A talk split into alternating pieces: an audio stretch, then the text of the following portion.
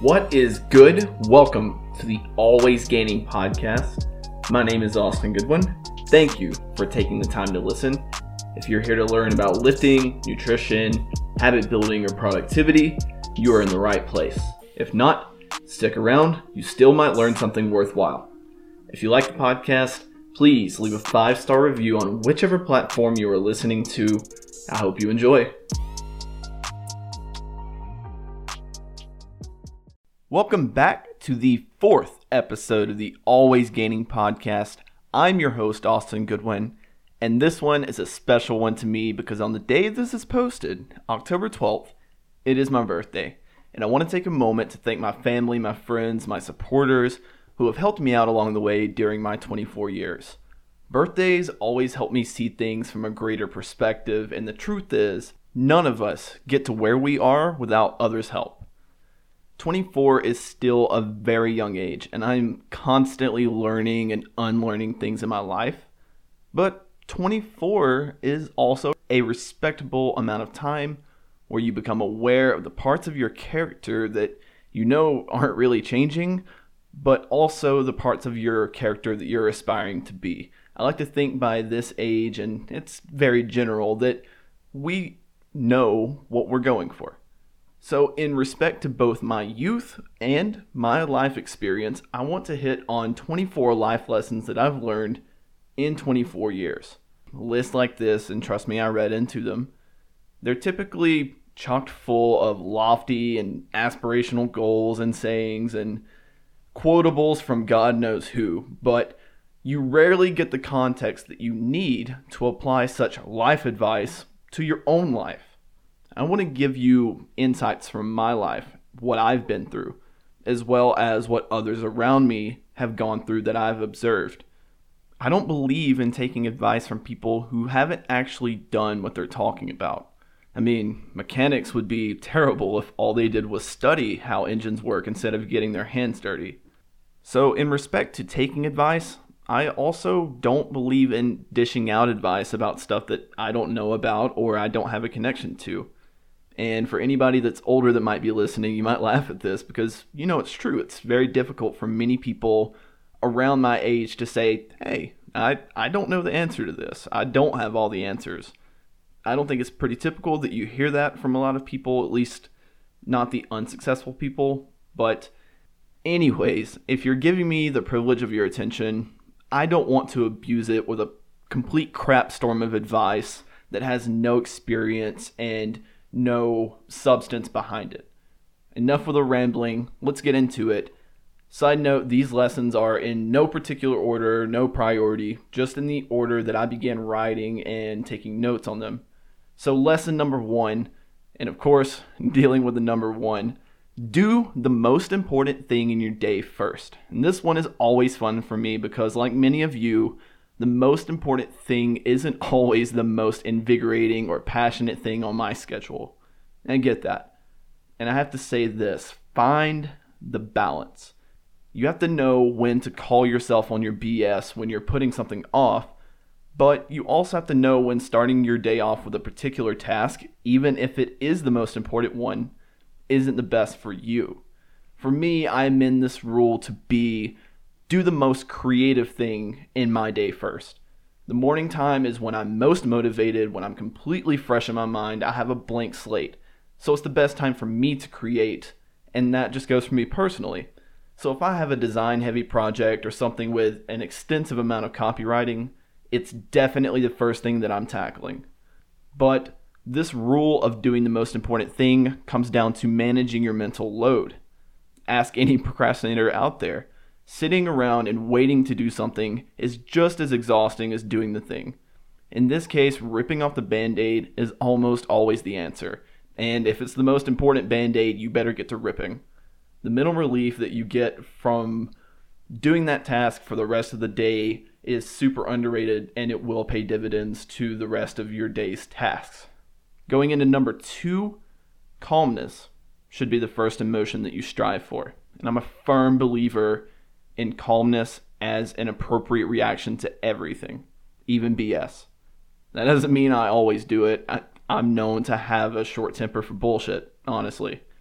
But I try really hard. Let's look at it this way, right?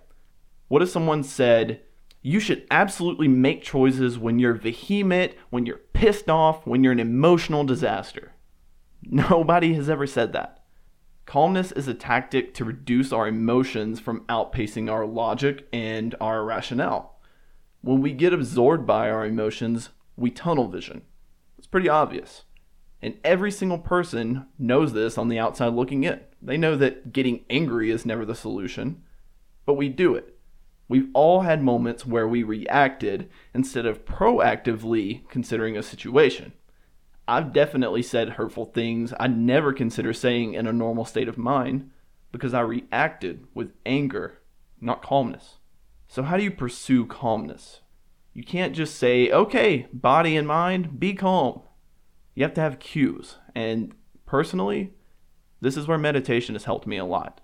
And not the whole Buddha sitting cross legged with incense burning in the background type of meditation. I mean, real practical meditation. Being able to stop in your tracks and calm yourself down. That type of meditation. And just remember that there are physical cues to calmness that can initiate those hard to reach mental cues. For me, breathing is number one. And I'm sitting behind this podcast and I'm not speaking in front of anybody, yet I'm nervous. Your heart rate increases when you're thinking passionately, when you're doing passionate things, whether that passion is good or bad. The key is bringing down that whole beating heart in your chest type of sensation. And calm breathing has probably kept me from getting fired at this point, honestly. There have been many situations where I've just wanted to snap, but being able to stop in my tracks has saved me a lot of face. Also, untensing your body is a big thing too, and we don't notice our tension until it hurts us. Unclenching your jaw, stopping the hunch in your back or the arch in your back, the tensing of your back, stopping yourself from being closed up and cross legged, opening your body up in every sense of the matter can really help calm you down as well.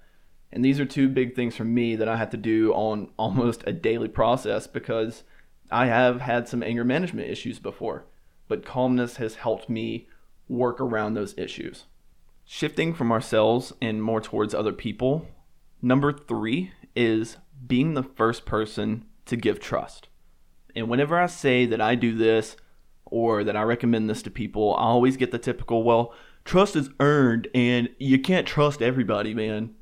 And this is the most common association with trust, and I, I think it's wrong. But in reality, it's also true, but in a different context. That was a lot of buts right there.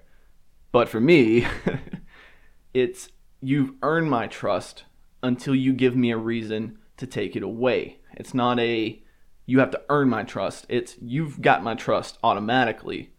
Now, give me a reason to take it away. And here's the power in giving trust to people first it forces people to show their true colors. When you actually, genuinely put trust and faith in the people, you're no longer motivated by your hope and ambition that this person does something to earn that type of trust. You stop seeing people through rose colored glasses and you actually can see people's motives and actions for what they are. You can observe how people use or abuse your trust when you give it to them instead of making them put up a facade to earn it. If people have bad intentions, they will slip up eventually, as long as you're actually watching and actually give them the trust to do so. Lesson number four is there is endless power in saying the question, why? I don't think people say why enough, and it's often because we have this convoluted idea that if we stand around and ask why all day long, nothing will get done. And I can agree with that. This is true. But life is rarely a reality of these extremes that we set in our minds. People don't actually stand around and go, why, why, why, all day long. If you don't understand why, and I mean truly understand the why behind what you do, the work you do is passionless and honestly pointless. Because if it's not benefiting your soul and your mind, and it's only benefiting other people, then really all it's doing is hurting you. Let's say your boss snaps on you at work, right? Why? Just just ask why. It's not because he or she is a jerk, which is probably the first level association of why. The real and true authentic why lies beyond our first thoughts of what why is. Your boss probably doesn't actually want to be a jerk. The real why might be because they're feeling a lot of pressure and tension. But why are they feeling pressure and tension? Maybe their parent is in the hospital. Maybe their pet of six, seven, eight years passed away. Maybe you get where I'm going. The real why isn't because of you or even because of them. When you ask why more than once, it allows you better understanding, better empathy, better certainty. Don't just do this with other people, do it with yourself. Why am I feeling tired right now? Oh, it's because I didn't sleep well. No crap, you didn't sleep well, but don't just chalk it up there. That's where most people stop, and that's why most people never make change. Why didn't I sleep well? Well, because I was on my phone for an hour in bed. And why is that? Because I'm bored, or I'm not working hard enough, or I'm trying to escape something in my life. And we'll stop there. There can be a million reasons why, honestly, but asking why allows you to reverse engineer many problems in your life and in others' lives that may be affecting you. And when you can get to a point where you can make change that makes sense to you by asking the question why, that's when why matters. So, on the whole psychological mental train that we're going down here, let's go to lesson number five, which is if you look good, you feel well. And if you feel well, you perform well. And I used to not believe in this at all, honestly. As a broke kid growing up, you try not to put value into things that you can't have. It's a miserable thing to do. But as I've come into adulthood, I've realized that performance is mental work just as much as it is hard work. And my personal bias growing up the way I did made this lesson one that was really hard for me to learn, but wow, is it true. Looking good isn't just a superficial thing that people do. Okay, maybe it is, but you'll be surprised how often it's not just that. Looking good is a testament to yourself, that you care, and caring goes a long way, not just about others, but about ourselves. Ask yourself this question Do you want to be friends or workers, or let's go as far as being a life partner with people who don't take care of themselves? I think that you should aspire to be the type of person that you would want to have a drink with at a bar, or that that you would want to invite over to share a table with you during the holidays, that you would want to say I do to, honestly.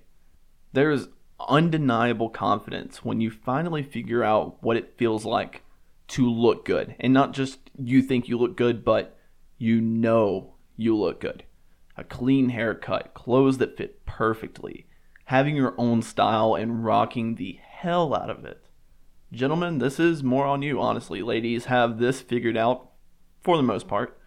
Shout out to Aaron Marino and David De Las Morenas for turning around my mentality on what it means to be an alpha in this generation and starting with taking care of yourself and making yourself look as good as possible for your situation, for wherever it is in your life. But for ladies and gentlemen, also remember that you can put all that work into yourself for other people or you can do it for you. And it's your choice. But when you do it for yourself, it will pay off when it comes to your relationship with other people. So let's get out of our heads a little bit and go into lesson number six, which is if you're living for the weekend, you've got your life twisted. And Gary Vee completely changed my mind on this when I was in college. You know how college is it's go to class, party, repeat, or that's what society wants you to believe it is. We can't help it. We are conditioned socially to hate work. Work your nine to five Wednesday is a hump day. Friday is the last day of work. The weekend is great. Man, Mondays suck. These things are almost as American as apple pie. But truly, every day is a blessing. And if you're waking up dreading a particular day, a particular job, a particular task, you've got to twist it. Now, get it, there are days that are really hard. I've had a couple of hard days recently myself. I, we're human. But honestly, ask yourself does the notion of Friday excite you more than Tuesday? And it's okay if it does, that's cool. But going back to lesson number four on the list, just ask yourself why? That being said, I highly recommend Googling Gary Vee Living for the Weekend. He and his team put together an original film by Gary himself that sums up this idea better than I ever could. Moving on now, I saved lucky number seven for my favorite topic fitness. Lesson number seven is fitness is so much more than diet and exercise. And it took me a while to figure out why I'm so attracted to people who are into fitness and not just a weird, like, oh, I think you're hot type of attraction, but I genuinely gravitate towards people who have fitness as an interest. Fitness is a statement of the type of person you are more than anything else. It's obvious, it's in your face, it's also one thing that can't be faked. There's an entire industry dedicated to deceiving people into believing they can fake their way into being fit. But really, fitness is about hard work consistently over a long time. It's a statement that you're the type of person who looks complacency and comfort in the face and laughs at it. And there's no confusion about fitness. You either do care about pushing yourself, about eating right, or you don't. I've found that this dedication and passion tends to bleed over into other areas of a person's life. Now, not always. There are meatheads who never aspire to anything outside of the gym. There are shredded people who just want to run the rat race and use the gym as an escape where all their passion goes. But you cannot deny that a consistent life of exercise, eating right, and taking care of your body isn't going to have the chance to foundationally impact your life for the better. Now, moving on to lesson number eight you can learn from everyone if you try. You don't just have to learn from your mentors or parents or role models. Each and every person that comes into contact with you is an opportunity for you to learn. You just have to open your eyes to it. You can learn about yourself, about other people, about life, your career, whatever situation it is that you want to apply it to. And there's more truth in this now in the digital and social distancing age that we live in. Everybody's online, right? And believe it or not, everyone actually is an expert in something. Somebody will always be better than you in holding a conversation, in getting social media followers, in not being addicted to their phone, or just being happy. In our pursuit of trying to be the best at everything, we can become nothing. But this shouldn't stop us from trying to become better people. And that starts with paying attention. Every person is a walking summary of everything they've been through. And no, not every person's life is some glorious adventure that you would see in a movie. But as long as there is value in every human's life, then there is something to be learned from every human. That doesn't necessarily mean that you're learning about what to do from other people. Sometimes the greatest lessons are about what not to do. I grew up and learned three foundational lessons on what not to do from my own family. Don't do drugs, don't stop learning, and don't find yourself in a bad crowd. All of these decisions in my family led to some pretty crazy routes in their respective lives. And they taught me a lot about hey, don't be as stupid as I was. And believe it or not, that's a really good lesson most times.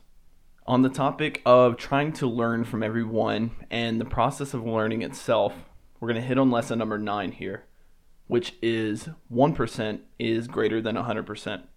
And yes, I'm from Alabama and I'm not that bad at math, I promise, but 1 is greater than 100. And I went over this in my last podcast about why fitness sucks for most people.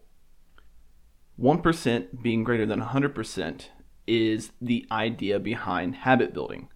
It's the idea that 1% adds up to 100% if you do 1% 100 times, which is a lot of ones and 100s there, but but I think you get the idea.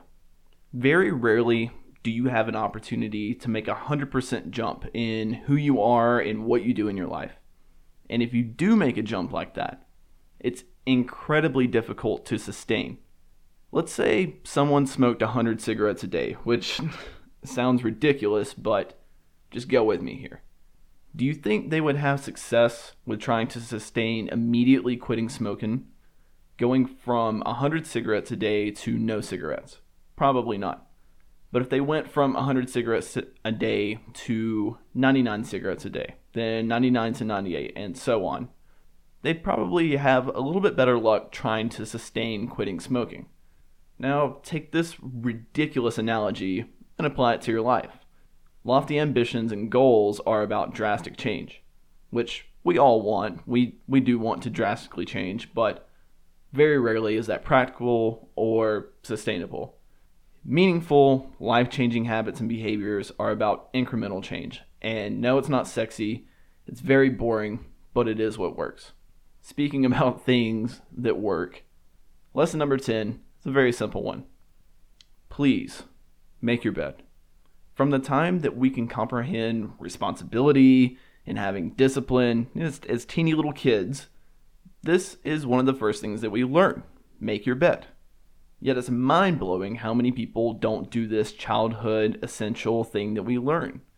Making your bed isn't just about tidiness and aesthetics and making your room look good. Making your bed is the snowball at the top of the hill, and it's also a cushion for a bad day.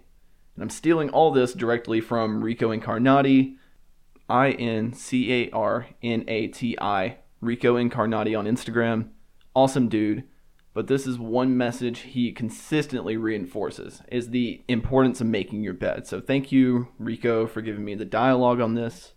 But making your bed gives you your first accomplishment for the day. And sometimes that's all you need to get the productivity train rolling.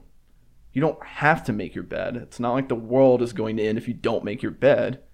But doing it is the most simple act of discipline, which can have a great ripple effect on the rest of your day, your week, whatever. Also, if you have a horrible day, you can't get anything done at all, you're all over the place emotionally, guess what? At least you got your bed made. No matter what, your day is not a total loss if you go to sleep in a bed that's already made up. So please just make your bed. I'm to take a small shift here and go to one of the most important lessons that several, several people in my life, several role models have taught me. Lesson number 11 is kindness is the answer. You'll never regret being nice to people, even if they don't deserve it. There's nothing more satisfying than hearing, hey, hey man, I was a real jerk before, but I appreciate you not laying into me. I was I was in a really bad place in, in my mind and in my heart and I just really appreciate it because I didn't deserve that kindness. And yes, that's actually a conversation that I've had with somebody before. That's why most people who aren't kind act the way they do. They're mentally weak or they're tired or they're going through things that you can't even see or begin to understand. Kindness is not getting angry with a waiter for getting your order wrong. And to you, that may be as simple as, okay, just don't be a crappy person. But that waiter can be having a really hard time to make ends meet.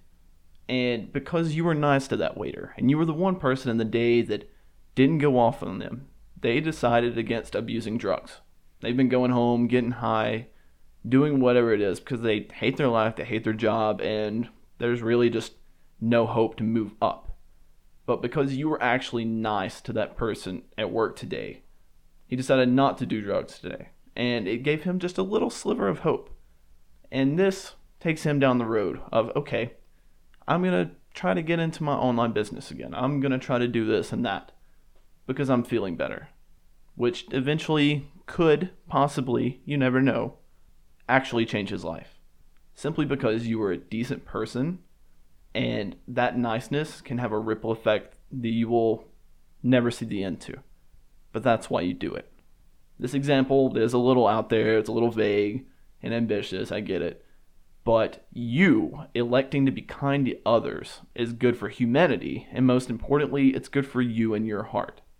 Your body feels twice as heavy when you're poisoned with this bitterness and anger at the world. And I know this because I've been there before. I've been this bitter, angry person who just found a reason to be pissed off about things. Find a reason to be kind to people, not an excuse to be whatever emotion it is you're thinking about being. And lesson number 11 is foundationally about how you act as a person. But number 12, lesson number 12, is really about other people. Lesson number 12 is having zero expectations of others gives you freedom you've never had before. And I don't want anyone listening to confuse this with being a pessimist. It's not. Having zero expectations doesn't mean that there's not having hope in people or humanity or in the good of people. Having zero expectations means one thing your strength comes from you, not from others. Many people who are unsatisfied with their life come from a place of expectation.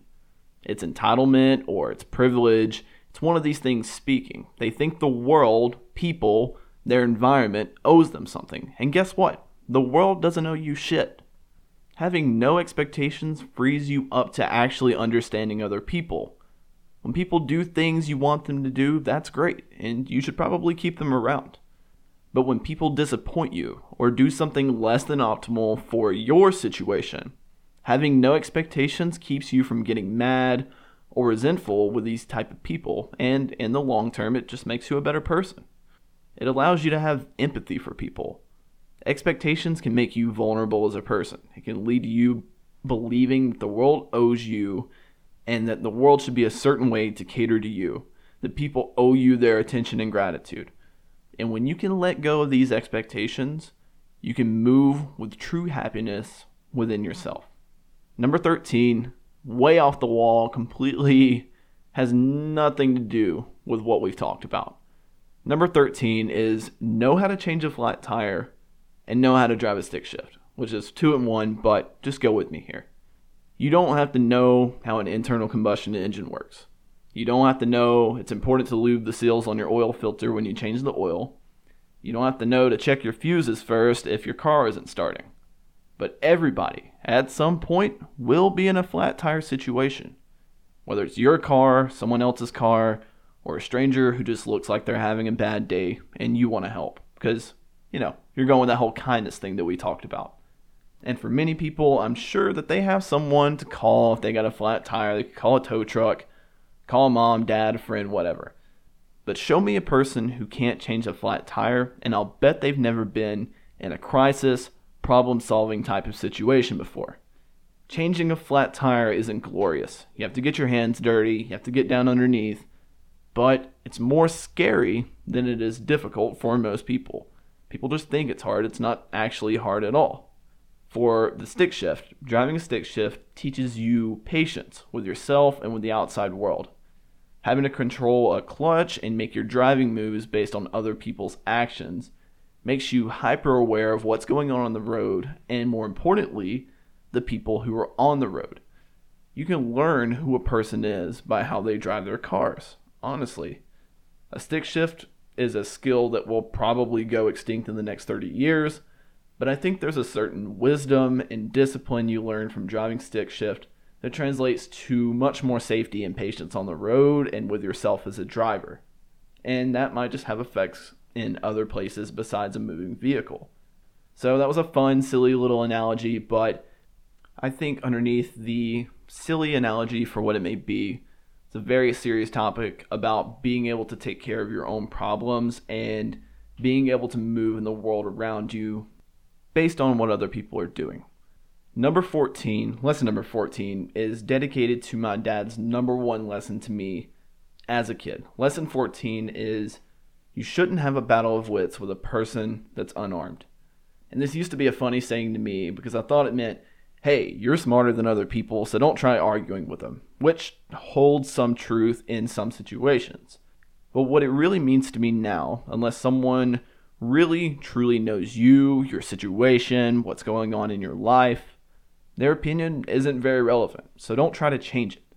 A teacher isn't going to listen to a plumber about how kids should be taught. An ad executive isn't going to listen to a mechanical engineer on how to deliver effective pitches. In the gym, I have years more experience than most people walking around in there. That's just how it is. I'm not going to listen to some 18 year old high school boy on how you should eat chicken and rice for every meal to make gains. I'm not even going to try to argue against him on that.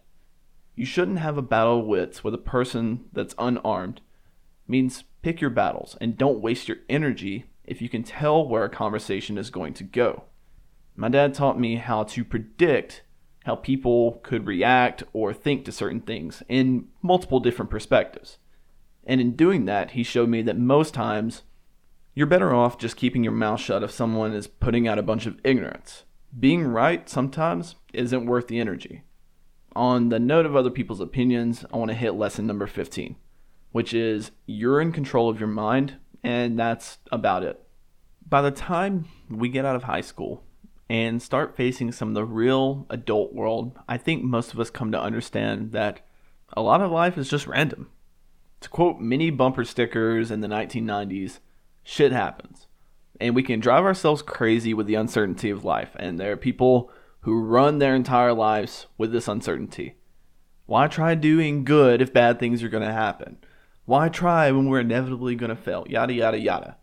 At some point, if we're working, functioning, improving adults, we have to embrace life's uncertainty. And it's never 100%. We're programmed to operate out of fear of uncertainty. It's biological more than it is anything. We want to stabilize and create as predictable of an environment as possible because it's comfortable, and comfortable is safe, and so on and so on. What I challenge you to do is embrace discomfort. Openly seek situations where you're not going to be comfortable, but the consequences mean nothing. Because life eventually will come crashing into you like an ocean. I promise. If it hasn't done that, it will. And if it has already, I know you're nodding your head right now saying amen. When you learn that you can't control life, you can truly gain control of your mind, or you have the opportunity to. Because your mind is your anchor. When everything else is crashing around you like those waves in the ocean, you have to rely on your anchor. You are not what happens to you in life. You do not become that. What you become is your reaction to life. Please remember that. And I've talked about all these things to improve yourself, things that I've done to improve myself and I've learned. But I want to come back out a little bit and go into people's perceptions of you. Lesson number 16 is you make two impressions what people think of you and how they think that you think of yourself. And the latter informs the former. How people think that you think of yourself is going to impact what people think of you. I read this recently, but it echoes many lessons about selflessness and humility that I was brought up with just being a southern dude. It's one thing to say that first impressions are critical. We hear this in college all the time, even in high school, we hear this. And first impressions are critical. But after you get the first impression, then what? You got your foot in the door. But now you have to convince people not to throw you out of the door once you get inside of it. How do you feel about people who think they are too good for others? Think of someone you absolutely just detest. And you can't say, well, I don't detest anybody, I don't hate anybody. There's always one person that you just cannot stand. They're probably full of themselves, right? We don't like people that think they're the hot shit. It's one thing to hold yourself to a high standard and be confident and put out this confidence into the world. It's another thing to hold yourself above other people. I was raised to believe that we all have our demons, we all have our issues. And sure, some people do more good in the world than others. They might be smarter or nicer, but we all weren't dealt the same hand in life, and that goes both ways. From privilege or not having anything, that's going to affect how you are as a person, good or bad. So don't think of yourself as any better than anyone else. And I had to learn this lesson in high school and after I graduated. I thought that just because I was more intelligent than most people I grew up around, that I was better than they were. And that's just being critical of myself, and it's simply not true. Now, I may have more book smarts or computer smarts than some of my buddies back home, some of the people that I graduated with, but you better believe they can run a trot line, they can hunt deer, take care of their homes, do mechanical things, and so many more other things way better than I can do it. I'm no better or worse than they are, and when you start treating people as your equals, you get a lot better responses than acting better than other people. And as a note to anybody back home that I may have struck the wrong way with behaving the way that I did, I am sorry for that. We all grow up a little bit differently, and we all have to come to this realization eventually. But I really respect the people who, even in all my flaws, have still treated me the same way, and I've learned a lot from you doing that. You could even say I'm grateful, which leads to lesson number 17. Gratitude is a muscle that we should work out every day. Y'all know that I love lifting metaphors, but this one really holds true to me. People often tell me that I come off as a very happy person that has their stuff together. And I can agree with the happiness part and sometimes the second part, but not really. I'm just trying to have my stuff together. but happiness is relative to the perspective of the person. The idiot is always smarter than the genius, if you ask me. For me, I default to gratitude when I feel unhappy. It's another way of saying check your privilege, but in a way that isn't meant to demean or try to equivocate people's struggles. Gratitude for me, first and foremost, starts with waking up in the morning and knowing that I have my health. I have the opportunity to put work in, and I have the freedom to do so. Being a human is the best thing in the universe that you could possibly be. As Gary Vee says, you could have been born a tree. Start from there if you have nothing else. But for me, I have a job, one that I feel utilizes something that I love to do. I have a body that I love. I have a perspective and approach in my life that I am so grateful for. The people I do have in my life are authentic and they try to help me. I have food to eat in my fridge. I have a bed to sleep in. I have my own vehicle and freedom to come and go as I please. I don't have to worry about my town or my city getting raided by terrorists if I go to sleep. Or I don't have to worry about being sold into sex trafficking. I have clean water to drink. I am a college graduate, the first in my family. I have a system that I can actually succeed in if I put the work in. And I think you get the point. The moments where I get the feeling down on myself, I default into what I do have. Learn to default into gratitude more often. Don't trivialize your struggles, but put your struggles in perspective of what you already have. Like my mama said, I don't let nobody feel bad for themselves. Lesson number 18 is a fun one for me because it's one that in the past year has really shifted my mindset on some of the commonly held beliefs that I grew up with.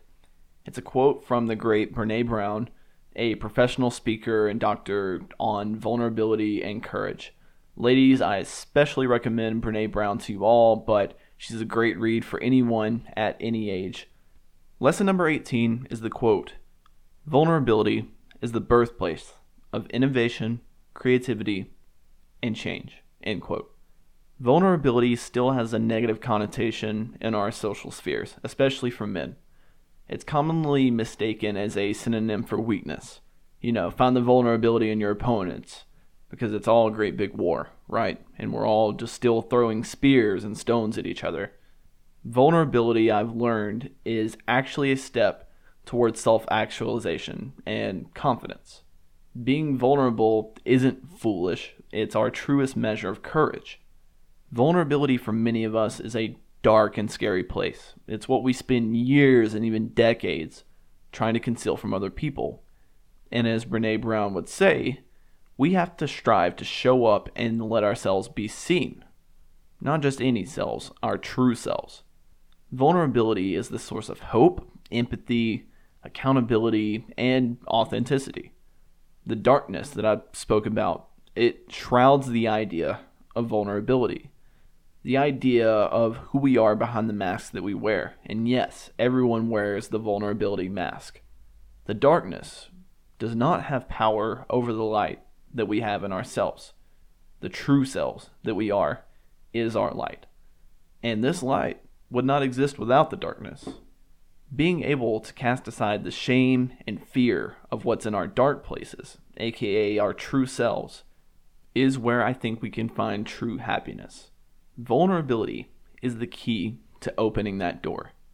If you're interested in learning more about vulnerability and especially Brene's work, which I highly recommend. She has a book that I've read twice and I absolutely love it. It's called Daring Greatly How the Courage to Be Vulnerable Transforms the Way We Live, Love, Parent, and Lead. I think it's a great read for anyone of any age in any situation.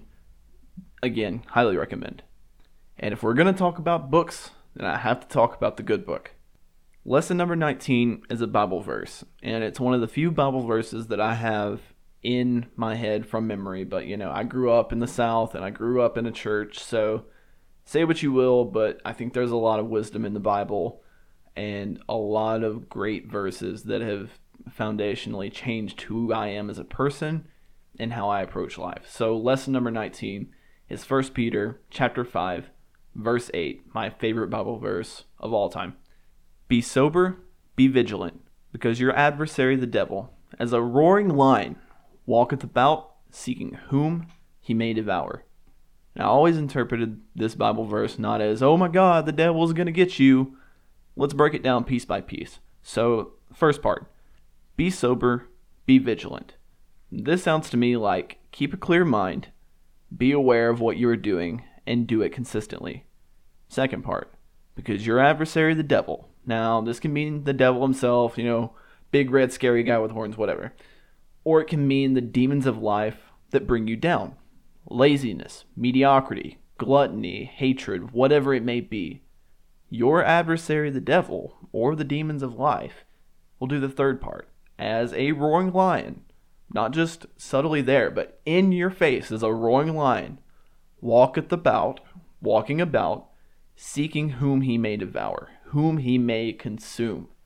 These demons are constant and they seek to consume our lives.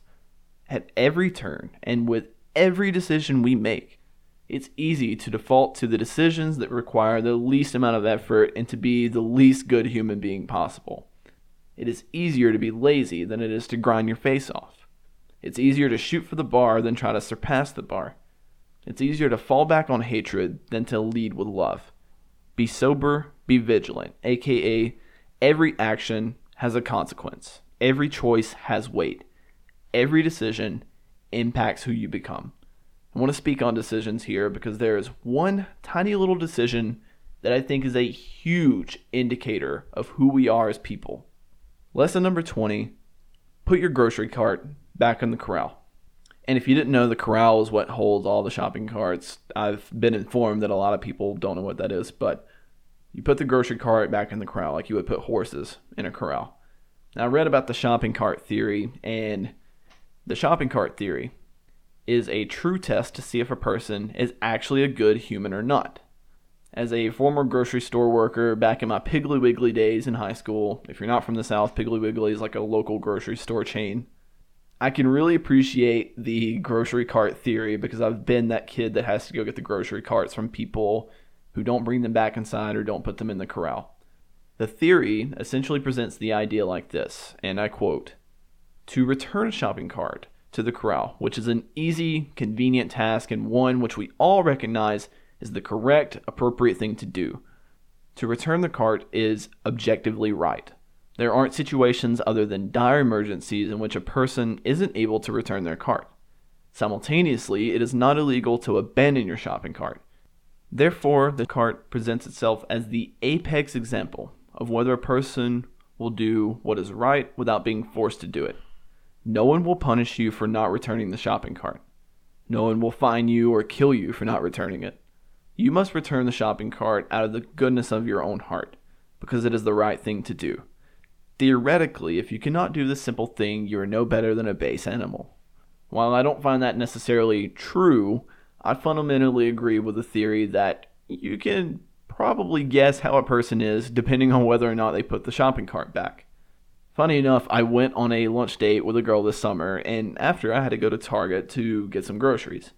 It was packed, so I had to park pretty far out, away from the corrals, away from Target itself. So we go in, I get the groceries, and of course it starts pouring rain because I'm in South Florida and it rains every 20 minutes. I finish unloading the groceries in my truck and I begin to walk the cart back to the corral, which is a good 20 second walk away. Not that big of a deal unless it's raining. So eventually I get back in my truck and she says to me after I get back, I can't believe you actually walked the cart all the way over there. I would have just left it. so yeah, Put your damn grocery carts back. Now, for these last four lessons, I really don't want to give a crazy amount of context or insight because I think it really needs to be interpreted by each person and their situations. So, lesson number 21 is busyness is overrated. Doing one thing is underrated. Doing a bunch of things is not the same thing as taking action. Trust me, living an entrepreneurial life out of college, this is one that I really take to heart now. Having your focus split in 27 directions might seem like you're being productive, but it's not. And I think in our society, we've fallen into a trap of busyness and overworking ourselves. And what's worse, we have mistaken all this busyness as an equivalent to having an important life. The idea is, oh, look how busy I am. If I'm doing all this work, I must be doing something important. And by extension, people equivocate, I must be important because I'm so busy. A big part of my job, honestly, is not doing my job. I'm a creative. It's doing nothing besides stimulating my mind. Doing nothing really makes me good at my job. So I've had to balance the I want to do everything with I need to do nothing. So are you staying busy? And if you are, ask yourself why. Lesson 22 of 24 is one of the most simple lessons, but one of the most important. Lesson 22 is keep it simple, stupid. We run into anxiety, I think, when we try to overcomplicate things, or we let a complicated idea overwhelm us. Success often is just about doing the work consistently and not being perfect. And how do you do more work? You simplify it. It's easy enough. You automate, you simplify. People always ask me, Austin, I want to lose weight, or I want to tone up, or I want to get muscle, I want to get strong, whatever it is with fitness. When in doubt, simplify, simplify, simplify. You want to lose weight? Eat less crap, eat less frequently, or eat less food. Very simple. Want to be stronger? Lift more weight. Want to be a better writer? Write more. There is no special life hack or tactic that substitutes for just simply doing the work. These stupidly simple things will get you further than sitting around and deliberating some perfect plan that you will never execute. Lesson number 23 talking about plans and preparation.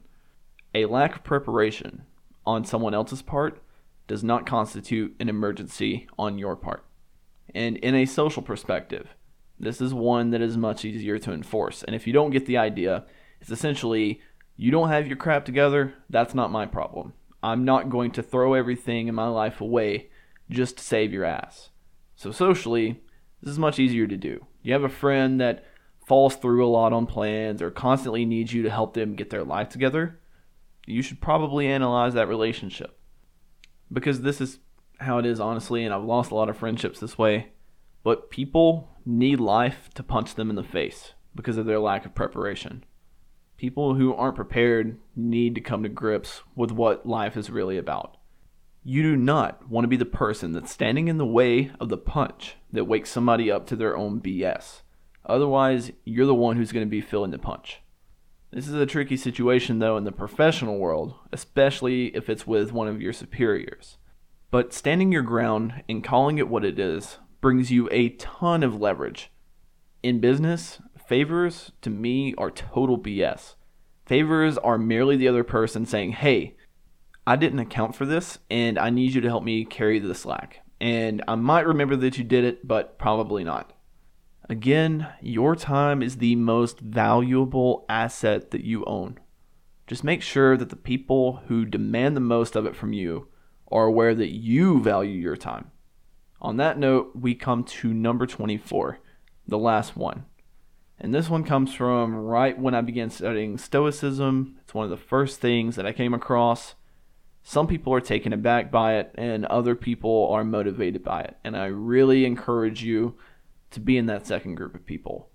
Lesson number 24, the final lesson Memento Mori, which means remember that you will die.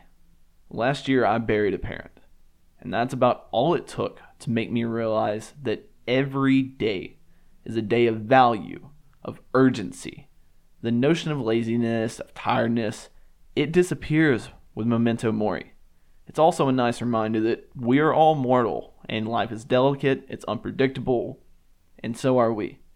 Treat your time as a gift and don't waste it on the trivial and vain shit that is out there, and there's plenty of it. Death doesn't make life pointless, but instead, it makes it purposeful. So 24 lessons for 24 years. I'll be releasing a PDF image with this whole list because everyone, including myself, can use a nice reminder every now and then. I hope that this podcast, filled with tons of wisdom from other people and hopefully some semi intelligent moments from myself, can help you out. Every week is different for each person, so what doesn't touch you this week could really speak to you a month from now, a year from now, whatever it may be. Again, if you're here at the end of the podcast, I appreciate you so much. 24 is weird for me because I'm starting to feel older, like actually older. But we're still working on the whole figuring out life thing, and I don't know if that's ever going to come. The only thing I want for my birthday is people to share this podcast and for me to be able to help you out in any way possible. Which hopefully, if you share this podcast, it can have some degree of impact and helpfulness for each person that listens to it. Even if you don't share it, it's all cool. No expectation again. Just listening to the podcast means the world to me. And because it's my birthday and because you're here already, and I know you're going to keep listening because if you made it this far, God bless you. I want to dedicate a portion of the end of this podcast to the people who have meant most to me. First of all, to my parents, Mama. I know we've been through many ups and downs over my 24 years, but I'm proud of you still the same, the way you are with me. And Dad, I know up in heaven you're looking down on me and you're happy because I'm trying to help other people. And I'm trying to take some of the things that you've taught me and help out other people in any way that I can to the amazing teachers and coaches that I had in high school and college. First, with Miss Oliphant, you completely shaped my outlook and career in so many different ways that you may not ever understand. And I know you might not even hear this podcast, but I do appreciate you, and I hope somebody can let you know that. Miss Wester, thank you for always reminding us that kindness is more important than any other school subject. To Coach Casey, to Dax, to Far, thank you all three of you independently for being models of truth and life coaches of a sorts to us high school kids and for being the people that always encouraged me and others to be more than just the status quo. To some of my college professors, to Dr. Adam Brooks, thank you for genuinely just being yourself at all times and for reminding me that being myself is one of my greatest strengths. There's so many more things I could say that you've taught me, but You've been one of my greatest influences in and out of college. To Miss Henley, again, the great mama hen of Capstone Agency. Don't know if you'll ever hear this, but my senior year was the only year I got to know you, and I wish it would have been much longer, but so much from being in the agency to being in class with you and really showing me what it takes to be an advertising public relations professional. To Darren Griffin, the absolute badass, who I don't think has any social media at all, but maybe this podcast will reach him at some point. Thanks for being one of my great role models. Senior year, allowing me to do research with you, for having the most unique classes I have ever taken in my life. And now to my friends, and try not to get emotional on this first one, but to Chris for being closer to me than my own family. And for treating me like your family for nearly a decade and a half now. Brother, I'd, I'd take a bullet for you, honestly. To Shane, that crazy kid that moved freshman year of high school to our little small town, for as crazy as you've been at times, you've constantly reminded me that I should be confident in who I am and honestly stop overthinking the whole simplicity thing. You you influenced a lot of that. Paige, thank you for being the friend who can pick up a conversation right where we left off from months before and the unbreakable trust that we've had since we were awkward little freshmen. Taylor, thank you for being the person that I never would have guessed would be such a great friend and a confidant since I've been in college. And I have a lot of great fraternity brothers, but three in particular Connor, for being my first ever friend in college from the day we sat together in Morgan Hall on the bench and you said, Hey, what's up? I'm Connor. Your friendship really shaped a lot of my college experience, and I'm grateful for you as a friend, as a brother, somebody who's always been there. And to Riley and Brendan, my two closest pledge brothers, it's been a crazy journey we've been on, and I know we're on our respective routes now, but you're two people that I know got my back all the way. Thank you guys for being you and for all the great memories over the years. Okay, I'm, I'm done with all the dedications, all the cheesiness now. There are dozens of other people that I could thank, but for respect to your time, we'll give them a simple thank you. Because I know that most of you might not know who these people are, but again, we have to thank the people around us because they help shape us for who we become, at least in the good ways a lot of times. I appreciate you listening to episode four of this podcast. Remember to live a life where you're always gaining, where you're always gaining, where you're always gaining.